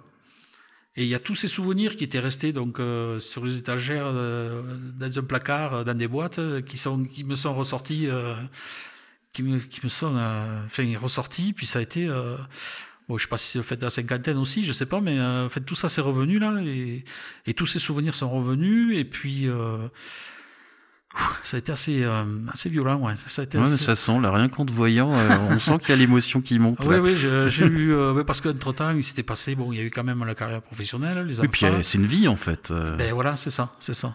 Il y a eu, je me dis, ah, mais quand même, t'as, enfin, c'était quelqu'un d'autre, c'était pas moi, quoi. Ou, ou c'était moi, mais avec, il manquait quelque chose, il manquait de, il, ça avait il manquait des morceaux, quoi. Euh, ouais, parfois on se reconnaît pas toujours dans sa vie, euh, surtout quand on a plusieurs vies. Euh, ouais, alors moi je suis content quand même de, avec le temps d'avoir quand même continué, continué ce, ce, dans cette cette voie quoi en fait. Mais en fait tout simplement c'est que je si je pars pas pendant six mois je, je deviens absolument dingue. Bah ça je comprends je très, je comprends très bien euh, surtout qu'on part plus depuis un an et demi. Ouais, Et puis, tu avais la chance aussi par ton boulot de voyager un peu. Non, comment ça se passe quand on est conducteur? Alors euh, voilà, on devait parler du livre, on parle de nouveau d'autres choses, mais c'est pas grave, on reviendra sur le livre tout à l'heure. Ben, quand on est conducteur, on est un peu nomade, mais bon, sachant quand même que sur une journée de travail, soit on fait un aller-retour, donc fait, quand on rentre à la maison, euh, on est à la maison. On est à la maison. Ou alors on va dormir à l'extérieur, mais c'est maximum, on passe une nuit à l'extérieur. et on part un jour et demi, on va dire, en moyenne. Hein. Voilà. D'accord. Alors après, c'est tôt le matin, c'est tard le soir, c'est la nuit, c'est n'importe quand. Donc la difficulté, c'est ça. Euh, mais euh, globalement, tous les un jour et demi, euh, enfin, au bout d'un jour et demi, on rentre. Quoi. Donc t'as pas trop le temps de visiter, de te promener. Non, non, non. Bon, puis, en plus, si tu veux, on est, on est, si on est sur une ville on, fait toujours la même ligne quand même, hein, donc ah oui, les mêmes lignes. Donc euh, ah oui, c'est pas comme le personnel euh, dans les avions qui, peut faire plusieurs destinations. Non, non, non. Euh, moi, j'étais sur, quand j'étais sur Toulouse, on avait, on appelle ça une étoile, c'est-à-dire qu'un coup j'étais à Bordeaux, un coup j'étais à Perpignan, un coup j'étais sur des petites villes régionales, là, Carcassonne, Agen, etc. Mais on est, on est autorisé sur certaines voies, mais pas, pas, on peut pas partir comme ça. D'accord. L'aventure, non, c'est très, c'est très contrôlé tout ça. Parce qu'il faut, il faut connaître la voie en fait sur laquelle. Ouais, c'est ça. D'accord. C'est ça. Ah oui, c'est pas comme quand on a le permis voiture, on peut partir non, où non, on veut. Là. Non, non, non. Faut connaître non, ça. Non, c'est oui, oui, parce que chaque ligne a, a, ses spécificités et et on peut pas improviser quoi. Il faut quand même. Il y a... Ouais, c'est intéressant. On parle pas du tout photo, mais c'est super intéressant. bon, revenons-en au livre. Ouais. Euh, donc, tu me disais tout à l'heure, là, avant qu'on enregistre, que euh, tu commences ton livre euh, quand tu as pris ta retraite, en fait. Oui, c'est ça. Et ça coïncide avec le moment où on se retrouve un peu confiné, c'est ça? Un petit peu avant, justement, enfin, quand j'ai eu fini de faire numériser toutes mes diapos, Donc au passage j'ai tout re-regardé. Bon, mais tout ça est allé sur un an, un an et demi. Et euh, j'ai commencé à, mettre celles qui me sur lesquelles j'avais le plus de souvenirs et celles qui n'étaient pas trop ratées, on va dire. hein. Euh, j'ai commencé à mettre quelques-unes de côté. Et puis, euh, en fait, ce qui a déclenché, ça a été de, chaque année, je monte au salon de, la photo à Paris. Et donc, euh, un an avant le confinement, euh, fait c'est au mois de novembre, je me, me semble, euh, le premier stand sur lequel je suis tombé, c'était euh, une imprimerie, là, une maison d'édition. Euh, je peux citer le nom, je sais pas. Oui, je les connais. Tu peux. Bon, Escourbiac, donc. Euh, De toute façon, je crois qu'on cite leur nom dans chaque épisode. bon, d'accord. 90% voilà. des photographes vont imprimer chez Escourbiac. Bon, donc en fait, euh, j'ai j'ai commencé à avoir écrit en gros auto-édition, et c'est quelque chose qui m'avait pas du tout effleuré. euh. Et puis là, euh, bon, le contact avec le, le, le gars qui tenait le stand, là, le commercial, euh, s'est bien passé. euh. au bout d'un moment, il m'a dit, avec ton accent, tu t'es t'es d'où Alors, moi, j'ai dit où j'étais. Et puis en fait, ils- eux, ils ont leur imprimerie entre Albi et Castres, là, donc Ouais. euh, en gros, à une heure et quart de la maison. Hein, donc, et il m'a dit, ben écoute, tu amène-moi quelques photos là, on va voir ce que ce qu'on peut faire. Donc j'y suis allé et on a discuté un moment et puis le j'avais amené quelques photos, il m'a dit il y a matière à faire quelque chose donc euh, D'accord. On va pas trop parler Ouais. d'Escourbiac là, vu qu'on va faire un autre épisode tout à l'heure où on va parler vraiment de l'auto-édition. Euh, là, on va plutôt parler du contenu du livre. oui, Alors, on avait déjà un peu commencé en évoquant tous tes voyages, mais là, euh, on va. Alors, pour ceux qui ont déjà euh, la chance d'avoir le livre de Philippe, donc 30 ans de voyage, je vous invite à l'ouvrir. On va vous énumérer les pages et Philippe va nous parler un petit peu des photographies euh, qui y sont. Et pour ceux qui n'ont pas le livre, eh ben, je vous invite quand même à écouter parce que ça va être du même acabit que le reste de l'épisode. Donc, on va parler voyage, d'anecdotes. Et, euh, et puis peut-être que ça vous donnera euh, envie d'acquérir son livre. Alors Philippe, je t'avais demandé de repérer euh, quelques pages. Donc on a le livre sous les yeux, on va l'ouvrir. Donc la première page dont tu voulais nous parler, c'était, enfin il y a trois pages. C'est 70, 71, 72. Et si je ne me trompe pas, c'est des photos de volcans. Il paraît que t'es fan. ah oui, c'est un milieu que j'adore. Oui, voilà, donc ce sont des photos de qui ont été prises euh, au désert du Danakil, donc en Éthiopie. Euh, J'étais parti avec une agence euh, spécialisée sur les volcans, qui donc vu que j'avais pas trop trop de temps, tout ce qui a été tout ce qui a été, on va dire, voyage, c'est eux qui se sont occupés de tout. Et euh, vu que c'est quand même une, une région qui est très très particulière, hein, puisqu'on est à, à moins de 130 au ni- en dessous du niveau de la mer, euh, c'est un immense lac salé. euh, et c'est le territoire des Afars. Donc pour y, pour y arriver déjà, c'est c'est quand même toute une histoire. Ouais. Et puis donc donc voilà, le, le, le, le- le programme principal, c'était d'aller voir le volcan Dalol et le volcan Ertaale. Donc le Dalol, c'est euh, ce qu'on appelle un volcan bouclier. Donc euh, c'est pas un volcan euh, type euh, conique. euh, Ouais, c'est plat. c'est toute une activité euh, où il y a plein d'eau chaude, de, de soufre, de, tout un tas de sels minéraux, à des couleurs incroyables, des, des petits lacs d'acide. et voilà. Donc on a, on a vraiment l'impression d'être sur la Lune. hein. Enfin, c'est un, un spectacle complètement irréel. En moyenne, il fait à peu près 40 degrés, même la nuit. Donc c'est quand même... euh, c'est quand même pas simple de. Enfin, ça se fait pas. euh, ça se fait pas comme. Enfin, comme un voyage ordinaire, quoi, voilà. Et puis on y va avec des, des gars qui ont des Kalachnikov, parce que, bon, évidemment, l'Érythrée est, juste en face, donc euh, de temps en temps, il y a quelques, Quelques accros. il y a quelques accros, on va dire. Des fois, il y a eu des, même des raptes, hein, à une certaine époque, de touristes. D'accord. Voilà, donc euh, on, on reste pas euh, longtemps sur le sur l'endroit. C'est-à-dire qu'on y reste à peu près une demi-journée là sur le Dalol par exemple. Et euh, donc moi je suis all- donc j'ai passé une demi-journée à peu près, une matinée sur au Dalol. Et chose incroyable, euh, le guide m'a dit qu'il avait jamais vu ça en 10 ans. On a pris un orage sur la tête là, euh, alors qu'il pleut pas pendant des, Ouais. pendant des mois. Et nous, il a fallu juste à ce moment-là qu'on prenne un orage. Donc, on a, j'ai pu prendre quelques photos, tout, mais on est parti en courant, quoi, pratiquement. et puis on a traversé ce long lac de sel. Euh, L'eau était montée, on a failli, on a fini embourbé, complètement embourbé. euh, On a fini à pied, euh, les pieds dans la vase. Enfin, ça a été. euh, Mais c'est génial parce que la photo qui est en haut de la page 71, je pense que peu long avec ce gros nuage ah oui, orageux. euh, ça je oui. Mais, Ouais. mais ça, c'est. C'est parfois c'est une chance, je trouve, pour les photographes, Ouais. la, la mauvaise météo. Moi, je me souviens, une des premières fois où j'étais à Dubaï, euh, je regarde un peu avant de partir et puis je vois euh, deux jours de pluie en moyenne par an. Bon, bah ça va, normalement j'y échappe. J'y étais, il a plu huit jours. Bon, alors là, sur le moment, j'ai trouvé, je me suis fait la même réflexion, hein, parce que c'est quand même des couleurs euh, qu'on a fait des, des, des, des opportunités de, ah bah là, de oui, faire pour des ceux photos. qui ont le euh, livre sous les yeux, euh, donc euh, pour décrire un peu la photo, euh, donc qui est en haut de la page 71, on a un beau ciel orageux avec des nuages euh, bleus, bleu foncé, gris.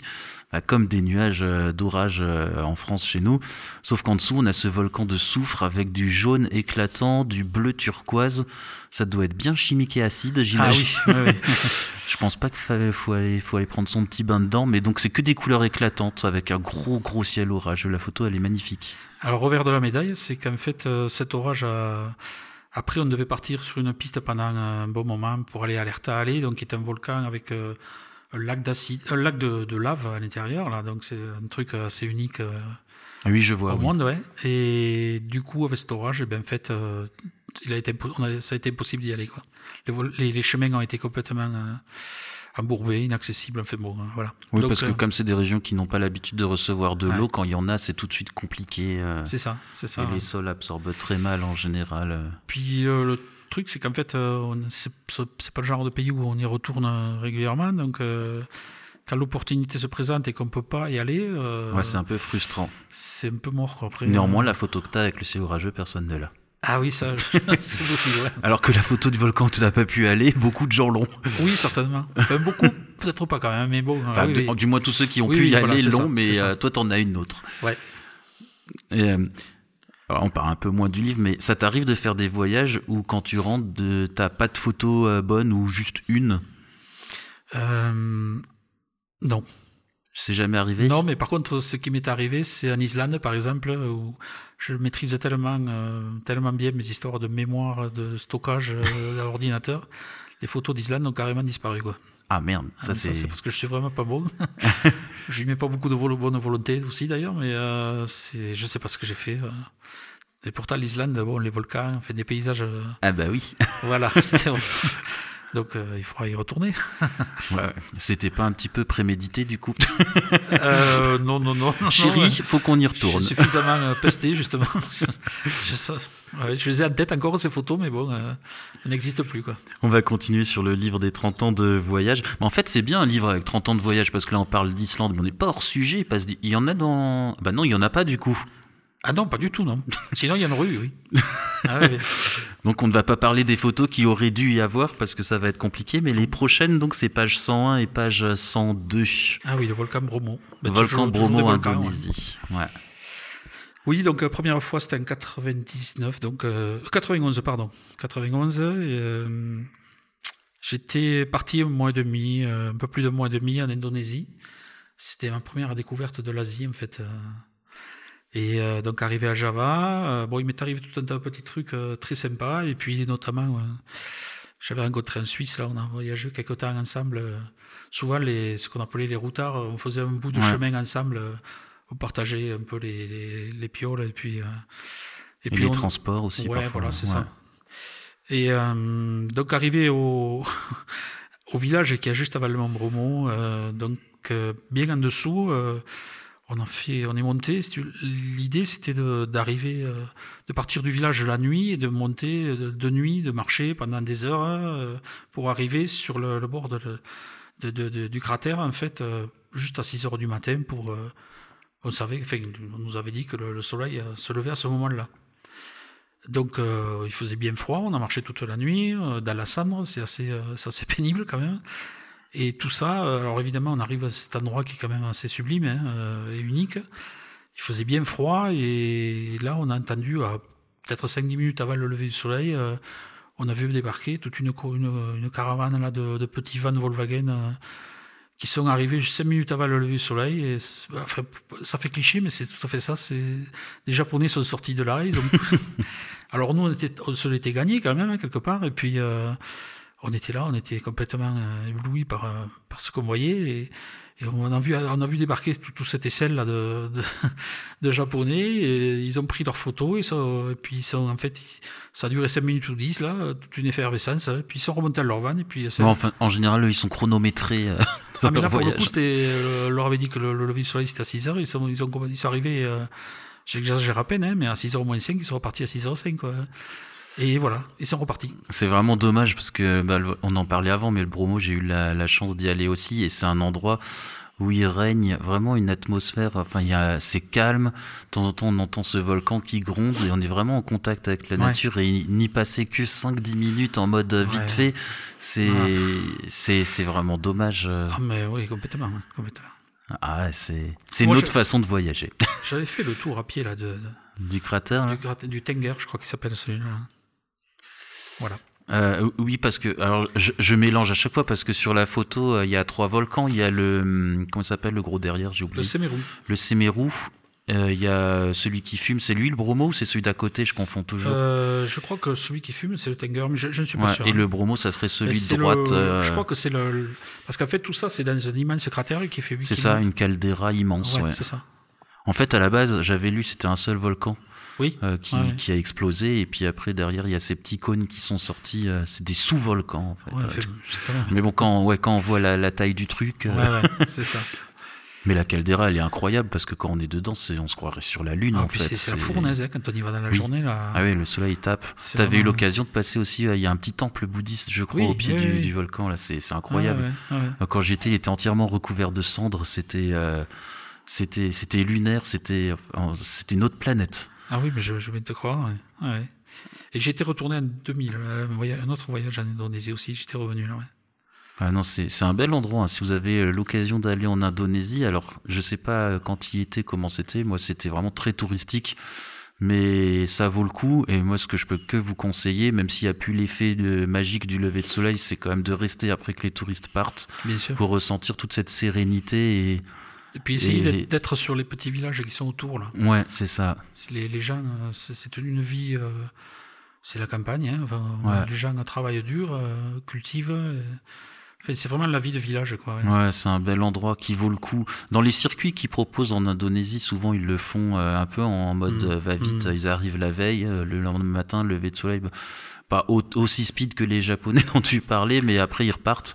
Moi, je conseille quand même d'y passer deux nuits et de faire une journée ouais, euh, à se promener sur place. Euh, Oh et aller voir les gens et tout c'est un bel endroit en plus les gens sont accueillants parce que comme oui, comme ils ouais. ont l'habitude de voir des gens qui font ça en mode rapide euh, ceux qui restent ils, ça les intéresse et ouais, ils sont enfin de toute façon l'Indonésie c'est vraiment un super pays ah oui euh, ouais, je, je, confirme c'est dingue et puis c'est gigantesque en fait c'est ça on peut ça. voir plusieurs euh, plusieurs cultures avec un seul visa c'est génial Ouais. Euh, on va partir ensuite du Mont Bromo pour retourner un petit peu en arrière à la page 98. Alors pour vous décrire un petit peu euh, la page, c'est euh, une page consacrée au musée du génocide euh, de. Alors j'arrive pas à lire. Tuol Slang, enfin, je sais pas trop comment on prononce. Donc, donc, à Phnom Penh, au Cambodge. Donc on est au Cambodge là cette fois. Tu peux ça en fait en voyant ces photos, euh, ça ça me rappelle moi un autre endroit alors qui ne ressemble pas du tout mais qui a aussi une histoire très chargée, c'est euh, Soweto en Afrique du Sud et rien qu'en voyant les photos là, on sent une émotion euh, qui monte. Euh, tu peux nous parler un petit peu de ce lieu Ça a l'air. Euh... Oui, oui, c'était un, voyage assez court au Cambodge euh, il y a trois ans de ça. À Phnom Penh, il existe en fait, c'est un, ancien lycée en forme de U, avec des sur plusieurs étages, avec des, des, des grandes coursives là, et, ce, lycée a servi au temps de Pol Pot de centre de détention et de torture. Et donc il faut, on peut le visiter, mais euh, moi j'ai passé la matinée et j'ai mis un jour à m'en remettre. Quoi.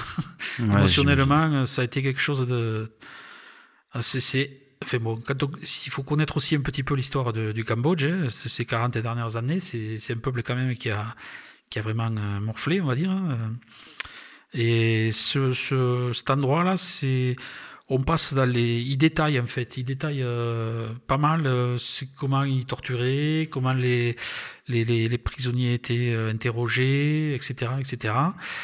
Et mais c'est j'arrive pas à croire qu'il y ait des, gens qui puissent faire ce genre d'acte. Enfin, c'est complètement hallucinant. C'est, j'ai pas de mots pour pour décrire ça. C'est quelque chose. C'est toutes ces classes là. Il y a, des classes avec, il y a un lit par classe et c'était des, salles de torture. Hein, euh, et donc, euh, il y a plusieurs classes. Et puis, il y a, des endroits où ils avaient fait tout un tas de... Chaque, prisonnier avait euh, une petite, un petit recoin, on va dire, de, de 2 mètres carrés. bon, on devine les conditions, hein, très peu nourri, tout ça. il y a eu un nombre de morts incroyable. Voilà, on visite ça et bon, on ressort de là dans un état. et sachant que moi, j'ai même pas voulu aller après, il y a des, il y a des, des charniers en fait qu'on peut visiter en dehors de Phnom Penh. Moi, j'ai pas été là, j'étais trop. Ouais, c'est c'est dur. C'est, je suis sorti là, j'ai un pleur, un pleur. Vraiment, vraiment, euh, ça m'a secoué euh, au plus profond de moi là. Ouais. Mm. Du coup, ouais, j'ai mis tout ça en noir et blanc parce que. Ouais, c'est une bonne idée. Ouais. C'est peut-être. Euh, je ne vois pas mettre des couleurs là, dessus quoi. C'est c'est trop dur. Enfin, ça a été difficile. Ouais. Mm. Ouais, c'est ça, ça, se voit quand, quand on ouvre le livre à cette page tout de suite on voit qu'il y a un truc, euh, avant même de lire les textes et de lire ce que c'est, on voit qu'il y a quelque chose de, de, de, fort qui se passe en, en visitant le lieu et en voyant les photos en fait. Oui, bon, puis c'est pas du tourisme euh, qu'on a l'habitude de faire, hein, de toute façon. Oui, euh, oui, il y a, y a plus. Le tourisme, c'est pas forcément que des belles plages et, des cocotiers. Hein, c'est. Ah bah après oui, quand on s'intéresse à un pays, c'est un pays dans sa globalité avec son histoire, avec ses mauvaises histoires et ses bonnes histoires. Et euh, en tout cas, on sent que le Cambodge, euh, pardon de te couper, euh, oui, pas de souci. est un pays qui, euh, qui, qui, a envie de, de, de, se relever, de, ça bosse dur, ça construit, c'est un plein, un plein boom là. Ils sont bon avec peut-être certains excès, mais en tout cas, on le sent ça. C'est un, pays qui a envie de, de, de, bouger, quoi, de revenir, de revenir, de devenir un pays normal, enfin normal entre guillemets quoi. Ouais et de donner une autre image aussi. Euh. Ouais. Mais c'est sympa parce que par contre au Cambodge, bon à part à Angkor, il n'y a pas trop de touristes de masse. Euh. Pas encore aussi. Enfin, dans le sud. Ça reste raisonnable quand même, je trouve. Ils sont en train de bétonner pas mal là vers ah euh, une, une, ville là qui donne accès en fait aux petites îles là paradisiaques. a, ouais. Euh, Sihanoukville, je crois que ça s'appelle cette ville. C'est en train là, il y a des bétonnières partout, des crues.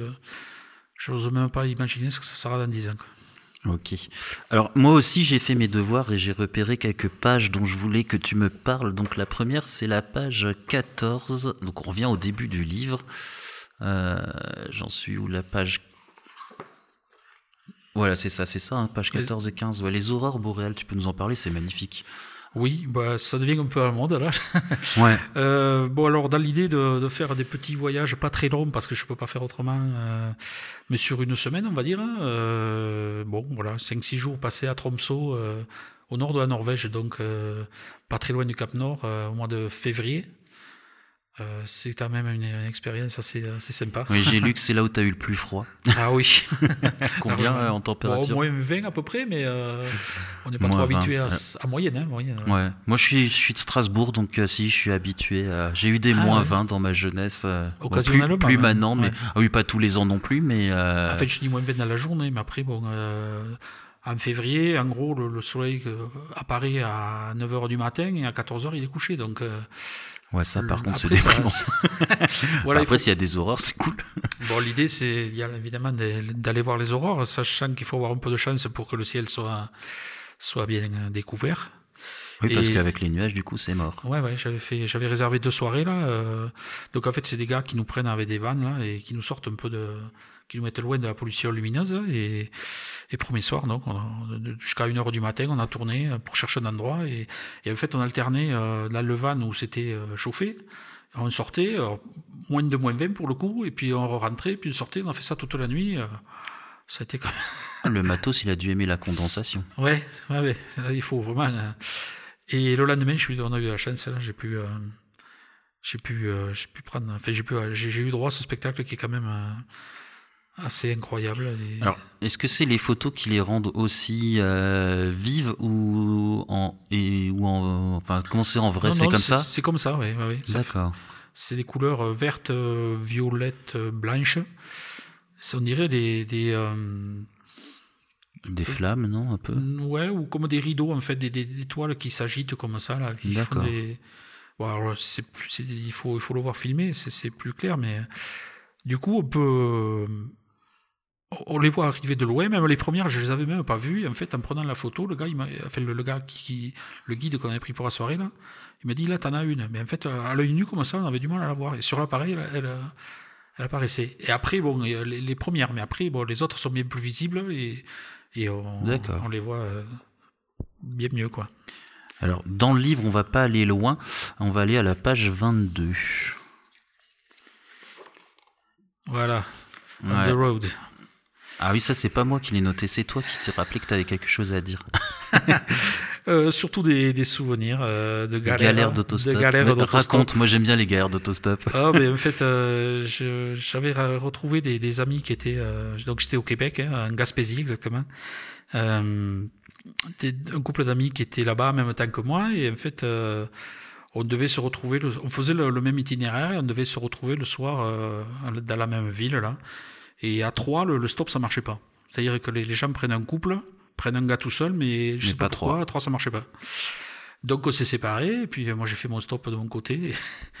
Et bon, voilà, comme il- ça arrive de temps en temps, comme ils disent là-bas sur le pouce, hein, euh, euh, c'est pas bien beau le- la météo, là, l'orage arrive. Et, Ouais, ça donne pas envie de faire du stop. et ben voilà. Mais oui, il faut malgré tout avancer, donc euh, Quand tu voyages comme ça, tu fais beaucoup de, de stops non plus maintenant, ça fait bien longtemps. euh, Mais avant, t'en faisais beaucoup? Au Québec, oui, j'avais fait quasiment tout le tour. euh, Et tu dormais chez, euh, enfin, ce qu'on appelle maintenant le couch surfing ou... Ouais, non, non, c'était Non, au- pas auberge trop. jeunesse, moi je l'ai plutôt. Ouais. ouais, ouais. Mais bon, je, oui, j'avais fait un bon paquet de. fait, je veux pas dire le tour parce que c'est énorme, mais euh, une bonne partie du, du Québec euh, sur le pouce. Donc. D'accord. Alors on va partir ensuite, page 36. Ah oui, changement de décor là. Ah, oui, Ah bah oui. le livre c'est 30 ans de voyage et on voyage, hein, ça fait du bien. Ah oui, celle-là aussi c'est toi qui as tenu à ce qu'on en parle. Tu l'avais oublié dans ta sélection. Ah, mais parce que ça fait partie de mes. de- des moments euh, de, de ma vie qui sont euh, hyper importants. euh. Je suis un fan, je veux pas dire absolu, mais de, de Bruce Springsteen. Oui, Je l'ai vu plein, plein de fois en concert. Je, je, il se passe pas un jour sans que j'écoute pas de Springsteen. Euh, donc je l'ai vu en concert en France et puis en Espagne aussi. Et, et en fait, j'ai réalisé que euh, Springsteen parle très souvent de Asbury Park, qui est dans le New Jersey, donc euh, pas très loin de New York en fait. hein. Donc j'avais fait un séjour à New York et puis. euh, en regardant les dates, euh, Asbury Park pour moi c'est un peu comme Lourdes pour les catholiques quoi. C'est, Enfin, je, suis, je, je, je me permets de dire ça parce que je sais que je suis pas le seul amoureux de Springsteen qui qui qui, qui entend par, qui connaît Asbury Park même s'il n'y a pas été quoi. Et donc euh, j'ai regardé un petit peu avec les dates et je m'étais aperçu qu'il euh, y avait euh, un de ses potes Southside Johnny donc un chanteur qui qui passait à peu près en même temps que, que, j'étais à New York. Donc je me suis débrouillé pour arranger un peu le, le calendrier et j'ai été à Asbury Park pour voir ce concert de Southside Johnny avec de l'espoir, mais sans trop savoir que je sais que Springsteen aime bien taper le bœuf de temps en temps avec ses copains. Et donc je m'étais dit peut-être que tu auras le. Donc j'étais à Le Seine du Seine et en fait Springsteen est venu ce soir-là. ouais, Donc je l'ai eu à 3 mètres de moi là. ouais, le Alors, c'est envie de. C'était quelque chose de, de monumental. Euh, le lendemain, j'ai, sans le savoir, euh, il y avait une galerie photo. euh, je suis rentré à cette galerie photo. C'est, le gars qui, qui prend des photos de Springsteen, là, Danny Clinch, il s'appelle. En fait, c'est vraiment une, une référence. hein, euh. Et euh, je suis rentré à cette galerie. C'est lui qui m'a parlé, mais je le connaissais pas. Donc, euh, je savais même pas qui c'est qui prenait des photos de, enfin, des couvertures de, de- des albums et tout. Il m'a parlé, tout ça, et puis il est parti, et, et la, la dame qui tenait la, la galerie elle me dit Tu sais à qui t'a parlé là? Je dis Ben non, pas du tout. Il m'a dit Danny Clinch, quoi. Enfin, c'est. ah, bon. et euh, voilà, donc je parlais avec lui, j'ai vu, euh, j'ai vu ses musiciens, enfin bon. J'ai- J'étais vraiment, j'ai passé deux trois jours à Asbury Park. Je, je me suis même permis d'aller à, sa ville natale, à Freehold, qui est pas très loin. euh, J'ai pris des photos de rue, j'ai pris des photos de sa maison natale, enfin n'importe quoi. C'est euh, c'est un truc. Ouais, le que- fan absolu quoi. je pensais jamais faire ça et je l'ai fait. Il y a même une. La groupie. Ouais, c'est ça, c'est ça. Il y, a, il y a même une de ces, de ces maisons d'enfance qui a été détruite. Ils ont mis un parking. J'ai pris des photos du parking, quoi. Ah bah oui. Voilà. Mais ça, bon, il y a que moi qui peut comprendre. hein. On va quitter Bruce, on va aller à la page 76. Ouais, je crois qu'on bat des records de durée dans ce podcast. Bon, il faudra couper alors. Alors, je, je ne coupe que les bêtises et les, et les interruptions. D'accord. Page 76. Alors, celle de gauche ou droite Mes yeux, ils sont trop mauvais 76. pour voir. Ouais, celle de gauche. Euh, je voulais qu'on parle un peu de portrait. Euh, et cette photo a l'air tellement triste. Enfin, l'enfant a l'air tellement triste. Qu'est-ce qui se passe? Euh, j'ai pris cette photo, donc c'est en Éthiopie. Euh, je ne sais plus ce qui se passait exactement, mais en fait, j'ai j'ai re- j'ai remarqué ce gamin qui s'accrochait à, la jambe de son père, là. Et j'ai trouvé la, fin, enfin, sans, prétention, hein, mais je trouve qu'il y a un peu de tout là-dedans. Enfin, c'est une, photo qui m'émeut. C'est-à-dire que bon, il a besoin du soutien paternel, en fait. Euh, il a son morceau de pelle, enfin sa galette, et puis on sent la main du père dessus qui, qui, Ouais. qui le protège en fait et puis le, le, le regard est, est c'est celui d'un enfant apeuré quoi donc euh, voilà c'est une photo euh, Alors, je précise pour ceux qui n'ont pas le livre sous les yeux, euh, il n'est pas apeuré par toi a priori vu qu'il Non, regarde non, non. ailleurs. non j'ai pas encore fait peur aux enfants euh, Mais moi, ça m'arrive sans vouloir, en fait, euh, dans certains villages au fin fond du Bénin, par exemple, euh, il y a des enfants, euh, quand ils ont euh, 4-5 ans, ils ont jamais vu de blanc. ah Donc oui, moi, quand j'arrive, euh, ils sont, euh, pour réussir à les approcher, euh, même sans vouloir faire de photos, hein, juste Ouais, pour ouais. pouvoir discuter et tout ça, c'est compliqué. parce que souvent les enfants justement sont euh, enfin sont naturels donc euh, c'est eux qui établissent un lien quand on arrive des fois dans des endroits euh, alors que les parents des fois sont sur la, la réserve et mais là enfin moi je l'ai vu de loin ce gamin je je me rappelle plus par quoi il était apeuré mais euh, Enfin, je sais que je- au moment où j'ai déclenché, j'ai su qu'il y avait, il y avait quelque chose là. Moi, c'est une photo qui me touche parce que bah, j'ai un enfant qui a 6 ans, alors je sais pas quel âge il a petit, mais ça doit être pas loin. Et euh, ouais, enfin, ça me touche. Quand on est papa, ça touche. Ouais. Ouais. Bon, allez, on va pas pleurer, on va passer à la page 80 avant que les larmes coulent. 80. 81, ouais. Le Yémen. Le Yémen. Alors je voulais que tu nous en parles parce que moi c'est un pays qui me fascine et qui malheureusement en ce moment euh, est complètement inaccessible, ravagé par une guerre euh, complètement absurde. Euh, c'est comment le Yémen? Enfin c'était comment le Yémen? Alors, je ne vais pas parler du- de tout le, le Yémen, puisqu'en fait, c'était sur un voyage de 15 jours à peu près, euh, en rando. D'accord. Euh, donc, on était un, un petit groupe de trois avec un guide. Donc, c'était quand même très, très limité. Et en fait, on faisait rando d'une ville à l'autre, dans le sud, euh, euh, sud-ouest du pays, C'était en quelle année ça? 2006. 2006. Donc en fait, il y a eu un moment euh, où ça, la situation politique s'est un peu calmée. Et bon, la- l'agence avec laquelle on est parti, on avait eu des discussions là, et le, le gars nous a dit bon, ils aimeraient bien développer le tourisme. quoi. Bon, ça a été un cours, euh, un cours Ça a été court, ouais. ça a été court, hein, de suite après, nouveau ça a recommencé. Et euh, voilà, donc euh, balade entre les, les villages et des, des, des maisons en pierre. euh, enfin, ce sont des habitations assez incroyables. beaucoup de, de, de, de- alors, de paysages montagneux, en tout cas dans le sud-ouest, ou au marché, là, avec des terrasses tout en pierre. Là. Alors avant, ils cultivaient, ils cultivaient du café, et là, ils se sont mis à, enfin, depuis quelque temps déjà, ils se sont mis à culture du cat.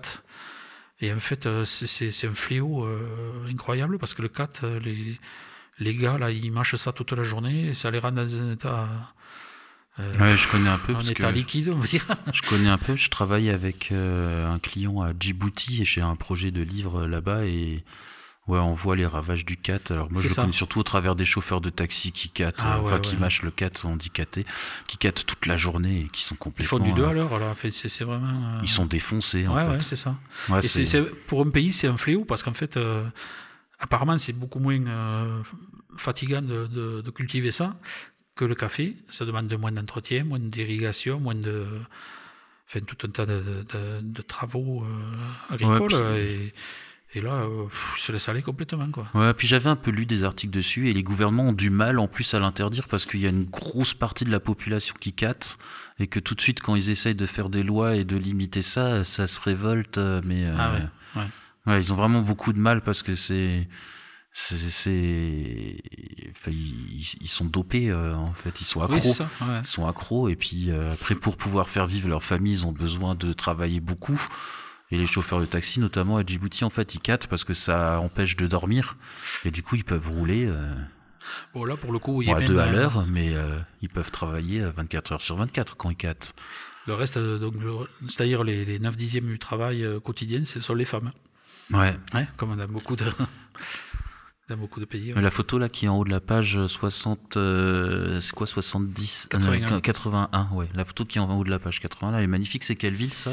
Oh, je ne saurais pas te le dire. Je je Pour souviens décrire, c'est une ville, c'est une vue prise un peu euh, de haut, avec que des bâtiments qui sont dans les mêmes teintes. Euh, C'est- ouais, c'est magnifique. hein, c'est tout en pierre. Je pierre vous taillée. invite à acquérir le livre pour voir euh, l'image. Euh, on- va partir euh, sur la page 96. Il en restera une après, puis on aura terminé euh, cet épisode qui doit être un des plus longs. Donc page 96. Encore? Encore. Magnifique cet endroit. Ah oui, c'est. euh, J'ai rêvé depuis longtemps, en fait. Et bon, le fait d'a- d'aller au Cambodge, je me suis gardé 4 ou 5 jours, juste pour pour un cours, en fait. Quelle Ouais. année ça 2000, bah, c'est écrit Ouais, pas très longtemps, 2018. ouais. J'ai passé Noël là-bas. Euh, Moi, je trouve que c'est un des endroits dans le monde où, malgré la masse touristique, parce qu'il y en a beaucoup, faut quand même l'avouer, on arrive quand même à ressentir euh, une certaine. euh, Il y a une ambiance quand même. Si Oui. on arrive, si on vient tôt le matin et qu'on fait le circuit à contre-courant, ouais. c'est.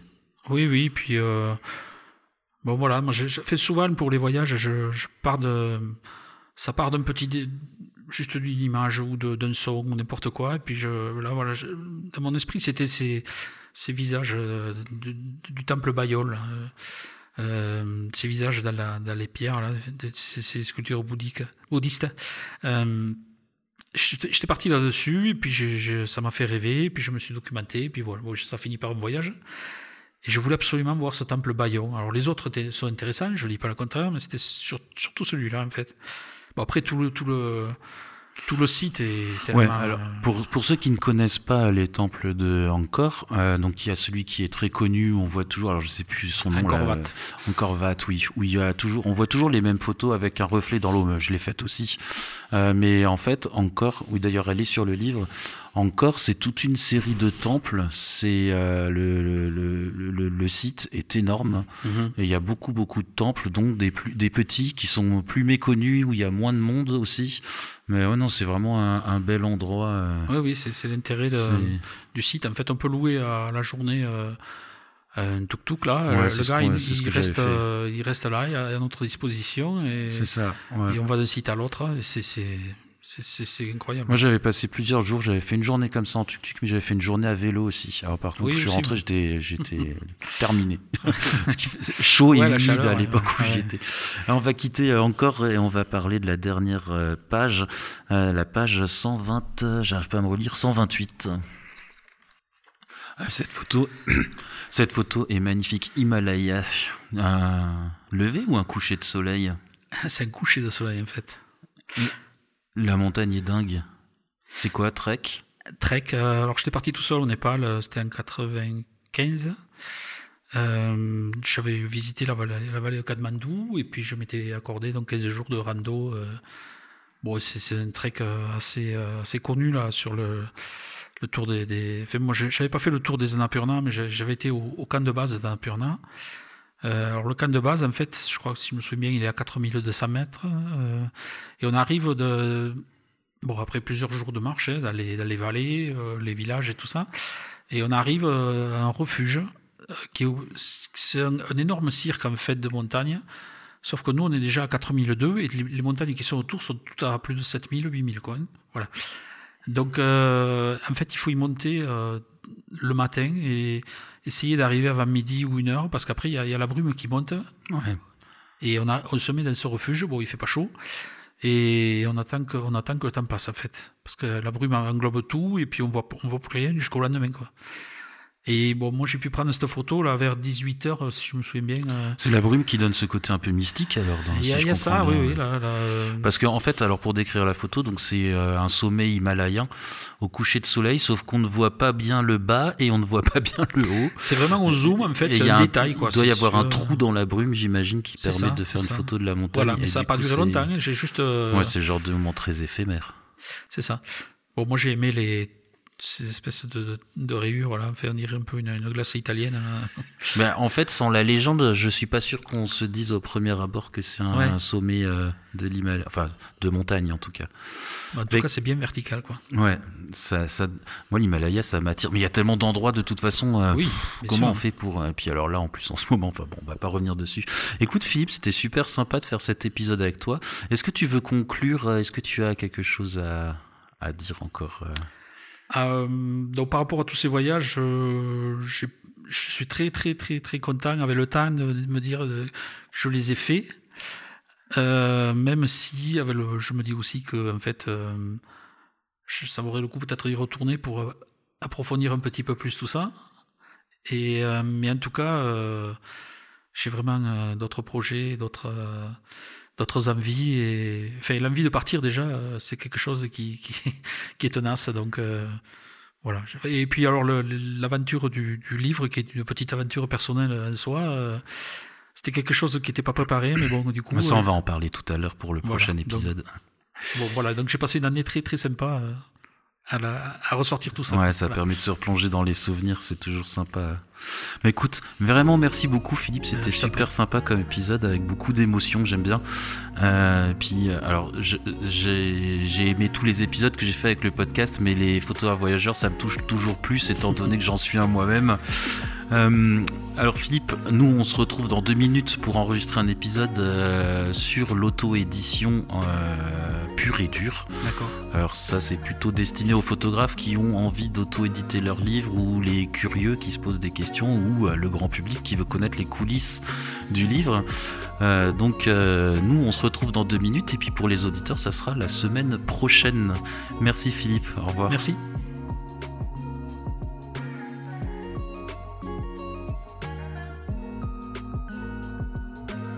Si vous avez aimé cet épisode, vous pouvez nous laisser une note. 5 étoiles, ça serait top, ou un commentaire pour améliorer notre référencement. Vous pouvez également nous soutenir via Tipeee, la plateforme pour laisser des pourboires aux créateurs de contenu.